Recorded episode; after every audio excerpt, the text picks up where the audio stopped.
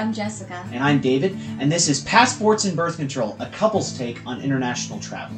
This was a trip we planned really for the entire first year of our marriage. It's something we'd always wanted to do. It's something we talked about. We dreamed about. We really met over our shared desire to travel internationally. Right, and so this dream, or rather this trip, was a dream come true for us. So we got to spend this amazing 90 days in Europe, and we're going to break that down for you one city at a time. Yeah, the reason we talked about in the previous episodes where we said, look, this Kiev episode was out of order, this Turkey episode was out of order, this is that trip, and we're going to recreate that trip for you in order. Now, part of that is going to be the travel we took between cities. So we start this trip with an international flight. Now, most of you, if you're going to go internationally, if you're an American and you're going to Europe, you're most likely going to take an airplane. Right. So we obviously did that. We took a jet aircraft from our hometown to, we ended up going through Charlotte, North Carolina, mm-hmm. which has a lot of international routes to Europe that are quite affordable.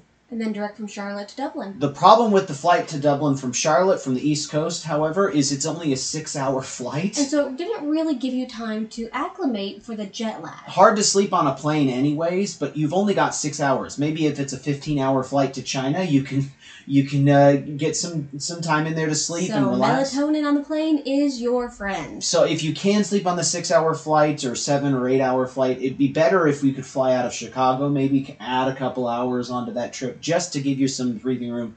But we ended up leaving in the evening and arriving early in the morning. Ugh. It was not the best situation, but we managed it. Right, so we're there. It's like 9 a.m., and what's surprising is Dublin is an interesting city. So the first thing we see is the customs agent. And just from the beginning, you go through the customs agent, and they're just pleasant. Friendly as can be. And they get this nice, pretty green stamp on your passport. Bright Kelly green. Right from the beginning, you're like, oh my gosh, this is so delightful. And we get the cab driver was a fantastic fellow. He told us all about the trip he was planning to take to Spain. So many stories. It made me think, oh my gosh, what a wonderful society this is where a regular laborer can plan a trip to Spain and all this thing. Like it was just interesting. I mean, I think in the United States we're unfortunately too used to people of certain professions, cab drivers, bus drivers, whatever. Like, you can't take vacations. You don't make nearly enough money. Right. This is a society that seems to take care of its people, and it was really a good takeaway to say, oh my gosh, if we take care of everybody, maybe they're more pleasant. You know, maybe it's the good social welfare programs, maybe it's just the culture, but we never really found an unpleasant Irish person. Oh, no. The entire time we're there, and I'm sure that they exist. Oh, I'm sure they do, but they didn't show themselves to us. Right. So it was right from the beginning a very pleasant experience.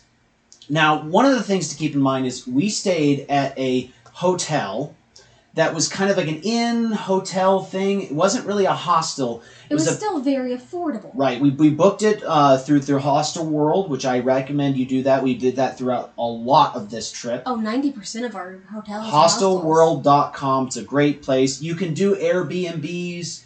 You can do other hotel booking areas. But hostels are a fantastic use. Now, we kind of made a mistake here because we thought we're jet-lagged. We're going to get a nicer place. And, well, we took a gamble on a place that we thought was nicer, and honestly, it might have been better to take a hostel. It might have been. But the thing about Dublin hostels is they're pretty ubiquitous. They're in old apartment blocks throughout Dublin, and they're pretty interchangeable, and they're all very affordable. Just find a place that you deem to be within walking distance to everything, which isn't very hard because it's a very walkable city. Very walkable. So we're there. We get our bags checked in. And we're walking around, we're like, okay, the first thing we want is we want a nice, hearty meal and a Guinness. Yes, because you arrive in Dublin, you want a Guinness. Right, so we go to this restaurant that's a bit of a walk to the Auld Dubliner, spelled A-U-L-D. Highly recommend. Very fantastic place. It's got some good food, but also and in the evening it becomes a nice music and drinking venue. It's a fantastic place. And we go there, and we look on the menu, and there's an item there I'd never seen before. Now, I don't know Irish food all that well. I grew up not eating that many Irish foods, but since marrying an Irish woman...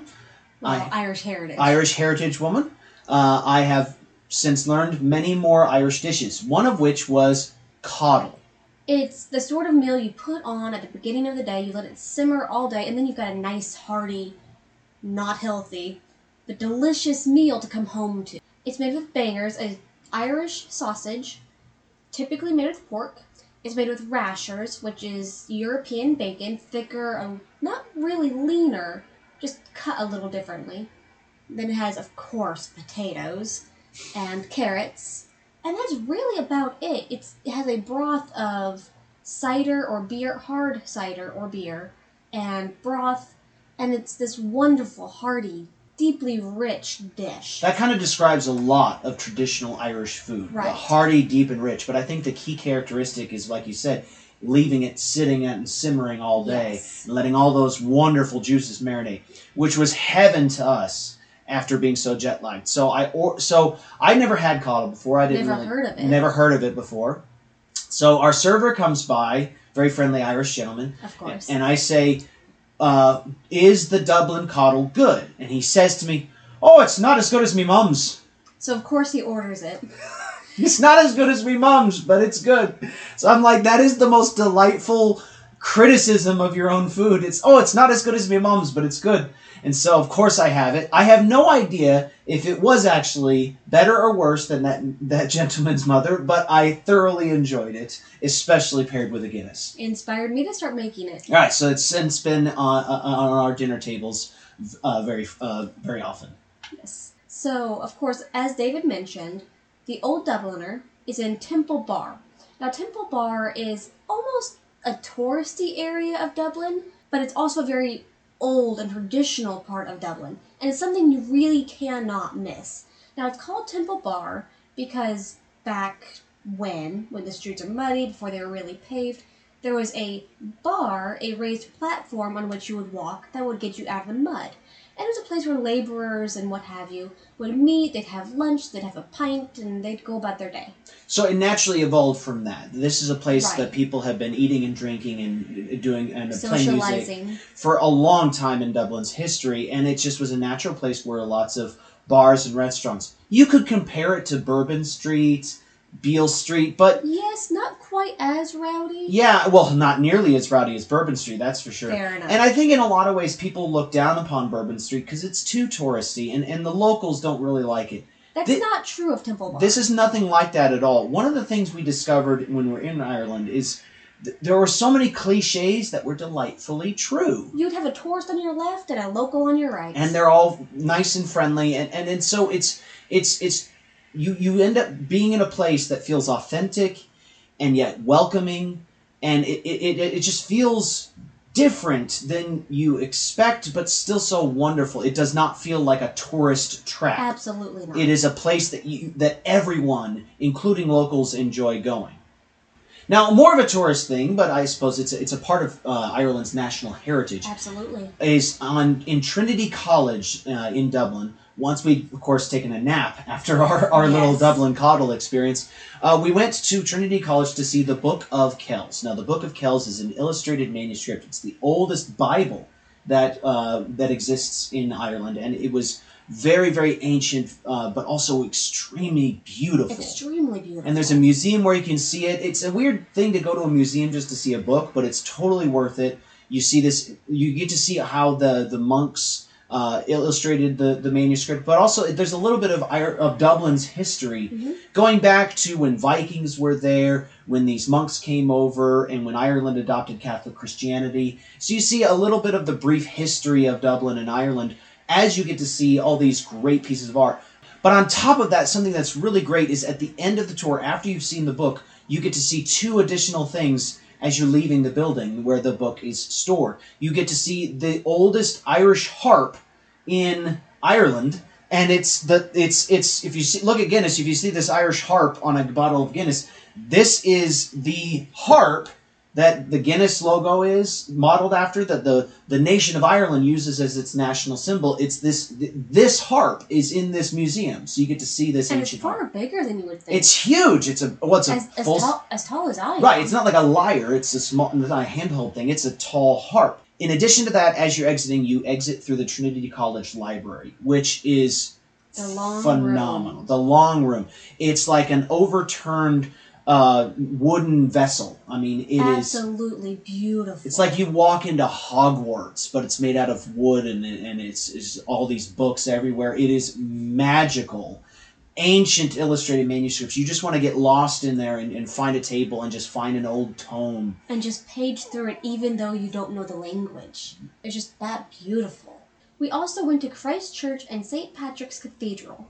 These are both very old, active churches. Again, a place of active worship, so as always, be respectful. Lots of history there. There's other additional museum-type exhibits on display at Christ Church and at St. Patrick's, but these are the biggest cathedrals in Dublin, and they're just unmistakable. You know, just the beautiful stone flying buttresses. And of course, everywhere in the architecture you see the Trinity Knot, the three-cornered knot that you see in almost all Irish motifs. Yeah, it's the three rings together. Yes, you see variations of it, and it's a wonderful thematic piece of art that you see in lots of places all throughout Dublin. Oh, yes.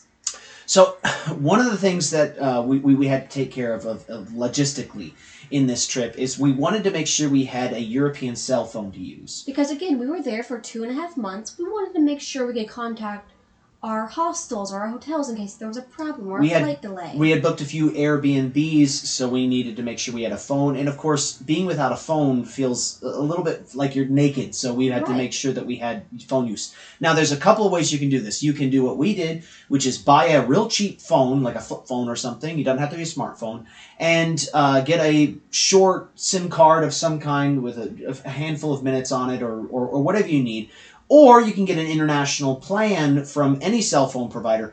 That, however, is exceedingly expensive. And so we chose the more economical option of buying the, for lack of a better term, burner phone. Right, and what you can do is, what we discovered is you can pause your cell phone plan. So we paused our cell phone plan for the 3 months we were going to be away, and we kept our phones because what we realized is when you keep your smartphone on airplane mode, the GPS and Wi-Fi still works. And you can use it as a camera. You can use it to, as we did, keep in touch with your family via Facebook or whatever you happen to use. You could check your email, but more importantly, you could get your maps on your smartphone. Yes. So you were not without a map. And Google Translate. And to Google Translate. So we had our smartphones for all those traveling needs, and we had a SIM card phone to use for calling in case we needed to get in touch with an Airbnb host or make an emergency phone call. Now, we did need to get one of these phones while we were there, so we started hunting for an electronics store. Yeah, so we went to an electronics store, and there's this street in Dublin with a lot of different electronics. They're pretty easy to find, but we went to this electronics store, and we asked the gentleman who was selling cell phones if he also sold SIM cards. Now, it turns out the place where you buy a cell phone is not the place where you get a SIM card. And so I said, well, where do we get a SIM card? And he said, oh, you go to the tree store. Of course, I immediately knew what this gentleman was trying to communicate. Hold on. A tree store, like a Home Depot? You want me to go to a Home Depot and get a SIM card? No, the tree store. What? They sell trees and SIM cards? No. No, the tree store. And so at this point, the gentleman and I both hold up 3 fingers and go, I go, David, the three store. There happens to be an electronics store that sells cell phone paraphernalia in Europe and in Dublin that is called the three store. And the Anglo-Saxon that I am, I do not understand the Irish accent. Go, yeah, the tree store. Go to the tree store. the tree store. He couldn't wrap my head around that there's a place that sells trees. And meanwhile, I'm laughing at him because I know exactly what this gentleman is trying to communicate. So they had a good laugh at my expense. We went to the tree store and we got our SIM card. So we also went to the Guinness Brewery. Now, of course, you can't miss the Guinness Brewery when you are in Dublin. This is absolutely part of, well, Dublin's heritage. It's been around since 1790s, I believe. It's been around for a very long time, and it's continues to be one of the top-selling beers in the world. But always best on draft, not in bottle. So going back to the Auld Dubliner, we actually learned why Guinness actually does taste better in Dublin. And I asked the server who told me about the Dublin coddle. I said, "Why is Guinness better in Dublin?" He said, "Well, forgive me the butchering this accent, but I'm not going to even attempt it. He said, your Guinness has to go on a boat across the ocean, or it's brewed in the States, and so it's not as happy as my beer, which comes from just down the street. Now, the fascinating thing about Guinness is the water. The water is really key to Guinness, and Guinness, no matter where in the world it is brewed, the water is adjusted to be chemically identical in terms of pH and mineral composition to that of the original Guinness brewery. Right, so they match and recreate it, but I guess it's not as happy unless it's brewed in Dublin. Well, it's just not the same. So before we get to the brewery and a few of the details there, we actually wanted to get lunch before we went to the brewery, so we stopped. You never drink on an empty stomach. Never drink on an empty stomach. So we're wandering through the streets near Guinness Factory, and it's relatively underdeveloped. There's low buildings and not a lot of it's not really in the downtown area. Very much a local area. And so we're looking for a lunch place. We want to avoid all the Italian places, the Indian places. We're like, no, we want just like a locals place. We find like a magic artifact, some sandwich board that says soup and sandwiches, and it had a price tag on it. So we're like, okay, well, we'll just go in here and get some soup sandwiches. We walk in, it's like a diner. It's got green vinyl booths and a bunch of families in it, and a couple old gentlemen in suits and vests sitting and the hats sitting in the front. And we walk in, and immediately the bartender leans over and he says, "We don't have menus," and like, you're not really from around here, are you? It was very weird. It's like the whole place, everyone shut, stopped. I think I heard a fork drop actually. so they're all quiet, and they said, "We don't have menus." And I said, "Well, can we have the soup and sandwich that the sandwich board advertised?" He said, "Oh, okay, sit down." So, and then everybody goes back to normal. They're fine. It's like, okay, well, we're not going to be one of those problem tourists. We're just going to sit. We're going to have our soup. We're going to have our sandwich. So we sit down, and he brings us this delightful tomato soup and a ham, onion, and cheese sandwich. Extremely simple, but... delicious. Delicious. Clearly, it had been simmering for hours. Right, and we had that with a lager, and it felt like, okay, we're going to enjoy this brief lunch, and then we're going to go to the Guinness Brewery. While we're sitting there eating, one of those families I described was going to the bar to pay. And this lady had a stroller and a bunch of kids as well and a bunch of other people with her. And on her stroller, on the back handles, she had precariously balanced a bunch of shopping bags. And so she stops this stroller with a baby in it, and the old gentleman with the hat and the vest leans over and, I guess, tickles the baby's chin, mm-hmm. and the stroller keels over backwards. It was in no way this gentleman's fault. It was entirely the fault of the bags and the stroller being unattended. But the woman whose baby is now screaming its head off and upended. I mean, if you're a baby and all of a sudden you go, your stroller flips over, it's frightening. It's not harmed or anything, though, but it's screaming its head off. And the woman is about to rip this man's head off when the second elderly gentleman that I told you about... He rights the stroller, looks the baby in the eye, and says... "Oh, don't be crying now." Baby immediately stops crying. Everything's well. The woman does not tear into the first man. It was almost like he had shamed the baby. And the mother. And the mother. Like, oh, there's nothing to be crying about. Like, hey, remember, you're an Irishman. You may be a baby, but you're an Irishman. Don't be crying. All is forgiven. The entire moment over. Everyone was fine. And now the first old man was like crying. He's like, he leaned over to us. He said, I didn't do anything. We said, yeah, you're fine. No, I'm done. We paid our bill, and it was just a magical experience. Right. After this wonderful lunch and this delightful little encounter, we went on to the brewery, and there we learned how to properly drink a Guinness. Now, I would like to demonstrate this for you, but since I'm pregnant, that's going to have to wait. So you take your pint of Guinness, you bring it up. As you bring it to your mouth to drink, you inhale through your nose to get that nice, deep aroma.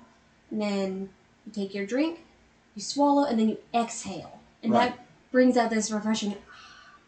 And it does actually enhance the flavor and how your mouth processes the flavors of the Guinness. Right, so you get the aroma of the beer as you're drinking it, and then you exhale, and you just get that full, flavorful experience. You could probably use this method for any beer, But we learned this at the Guinness Brewery, and they told us this is the proper way to drink a Guinness. And it is worth doing, even though you might look a little silly. Right. And on the top of the Guinness Brewery, they have a very delightful bar.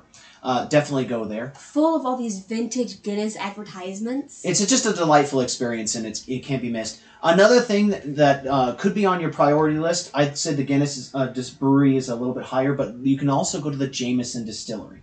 Jameson is the most popular, widely distributed Irish whiskey. It's not the oldest Irish whiskey, but it is the most popular, most common. You see it everywhere.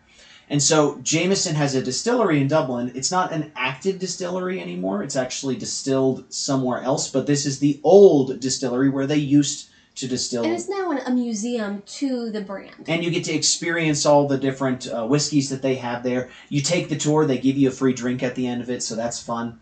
And so, tour of Guinness. Yeah, and so you might want to split these two different things. We did this on two different days. Guinness Brewery one day, Jameson Distillery in a different day. Ireland is in the North Atlantic. Cold North Atlantic waters makes for some of the best oysters you can get. And so you cannot miss oysters in Dublin. I highly recommend you go traditional and pair them with a Guinness. Right. So there's a handful of places you can get them on Temple Bar, which is where we ended up going to. Right. You can venture further into the city and find some other places. But the oysters themselves are just hearty and delicious. Thick and meaty. So, and all you need is oysters and a bit of brown bread and a Guinness. And that's a wonderful dinner. Of course, be careful because you know what they say about oysters. Yes, and so that's why we were very happy we had a private room in Dublin. So one of the things we discovered is as you're hostel hopping, you can do a private room or you can do a group room. The group room obviously has lower rates, but it might be a little bit more awkward if you're sharing that with another couple. You can get a private room at a hostel for extremely affordable rates. And these are all things you can filter and search on hostelworld.com. You're probably not going to get your own bathroom. You're probably not going to get a television. It's not a Holiday Inn, but you're going to get a bed. You're going to get a door that you can lock. And well, it might be a communal shower that you have to use, but you can use that shower. Now, aside from these wonderful North Atlantic oysters, Dublin is a port city, so you are going to get amazing seafood while you're there. So enjoy the fish and the chips, of course, fish and chips. But the food scene in Dublin, in Ireland, is very rich, very hearty, very much comfort food. Mm-hmm. And so, of course, you want to take in all those rich, hearty pies and... Well, you had a meal of mussels at one point that were just phenomenal. Those mussels. I still dream about those mussels. It was a fantastic experience food-wise. And, of course, when you're eating at a lot of these restaurants, they'll have the bands that are playing what they call trod music, which is that, you know, the whiskey in the barrel type. Whiskey in the jar. This is me. I'm English and German heritage, Irish Portuguese heritage. I'm showing my ignorance here. So it was delightful to see... you know, her light up because, you know, this is where she came from and all. I felt like my soul came home when that plane touched down in Ireland. Now, of course, Dublin is fantastic. I personally, I don't think I'd ever get tired of it. No. But the rest of Ireland has certainly lots of different sights to see. Now, one of the favorite places to see in Ireland, besides Dublin, is the Cliffs of Moher. And so we really were between Cliffs of Moher and Blarney Castle, because there were tours that went both places. And so, you know, I think it's just a personal preference. Do you want to see these fantastic cliffs, very famous places, or do you want to go maybe to the other side, the other direction, southern Ireland, to see the Blarney Castle, to kiss the Blarney Stone, and we would end up going through Cork on this tour. We didn't really have time to do both. I would recommend doing both. If we ever go back to Ireland, we are going to do the Cliffs of Moher. But that said, we did have to choose. It was a great tour, though, because we were going to meet on a bus. We met at the statue of Molly Malone. Which, by the way, the statue of Molly Malone is very well endowed, and her breasts are very polished. Yeah, it's a bronze statue, so she's got exceptional. Everyone makes sure to polish Molly Malone's bosoms, which are very shiny and very inviting. So we meet at the statue of Molly Malone. We get on this bus, and our bus driver is just a delightful guy who's telling us all these stories. Actually sings to us Molly Malone. Was singing Molly Malone as we're leaving Dublin. What a delight.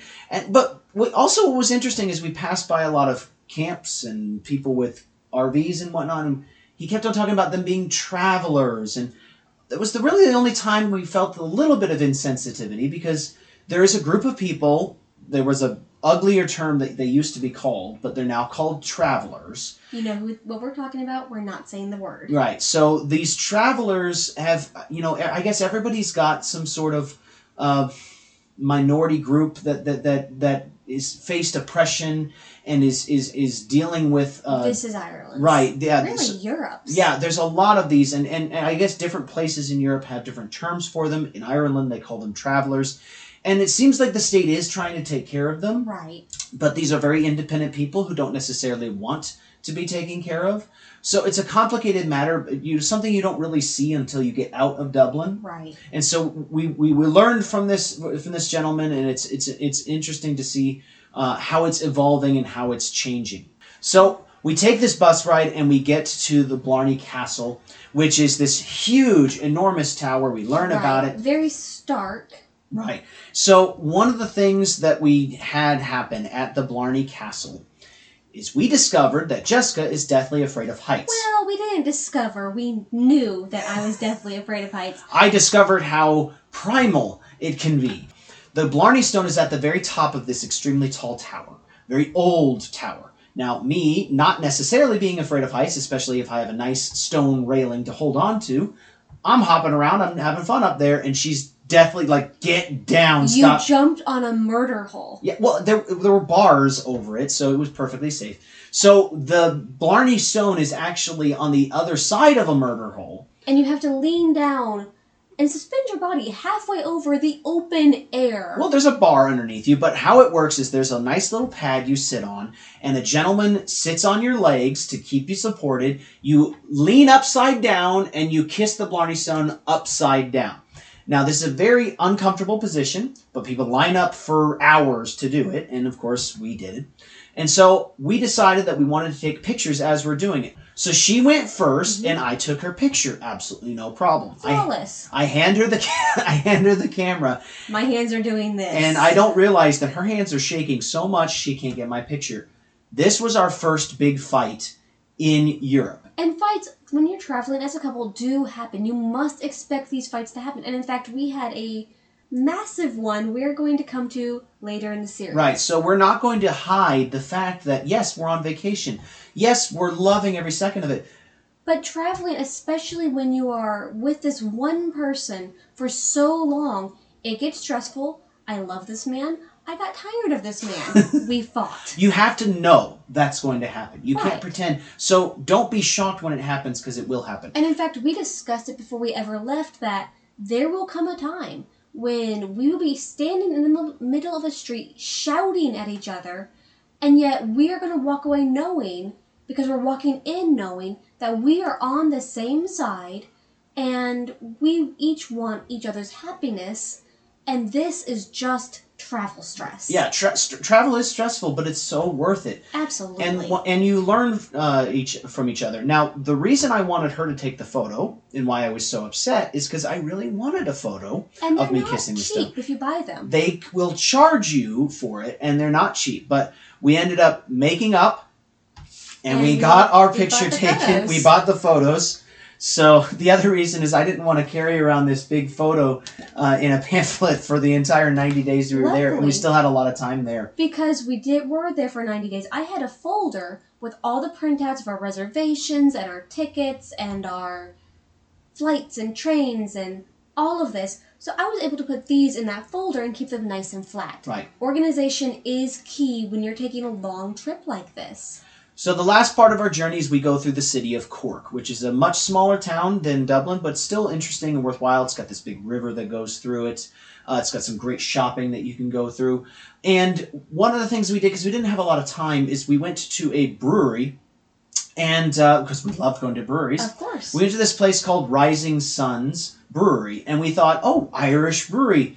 It was not Irish. It wasn't Irish. It was an American theme. They even had NASCAR hoods hanging on the walls. Several of them. They had pizza. They made IPAs. Not good pizza. And yeah, it wasn't. I mean, no offense. No offense. Ireland does what Ireland does incredibly well. You make great Guinness. You make great all this other beer. Why do you have to muddy the waters with an American style IPA? Like, I like an American style IPA, but it's sort of like.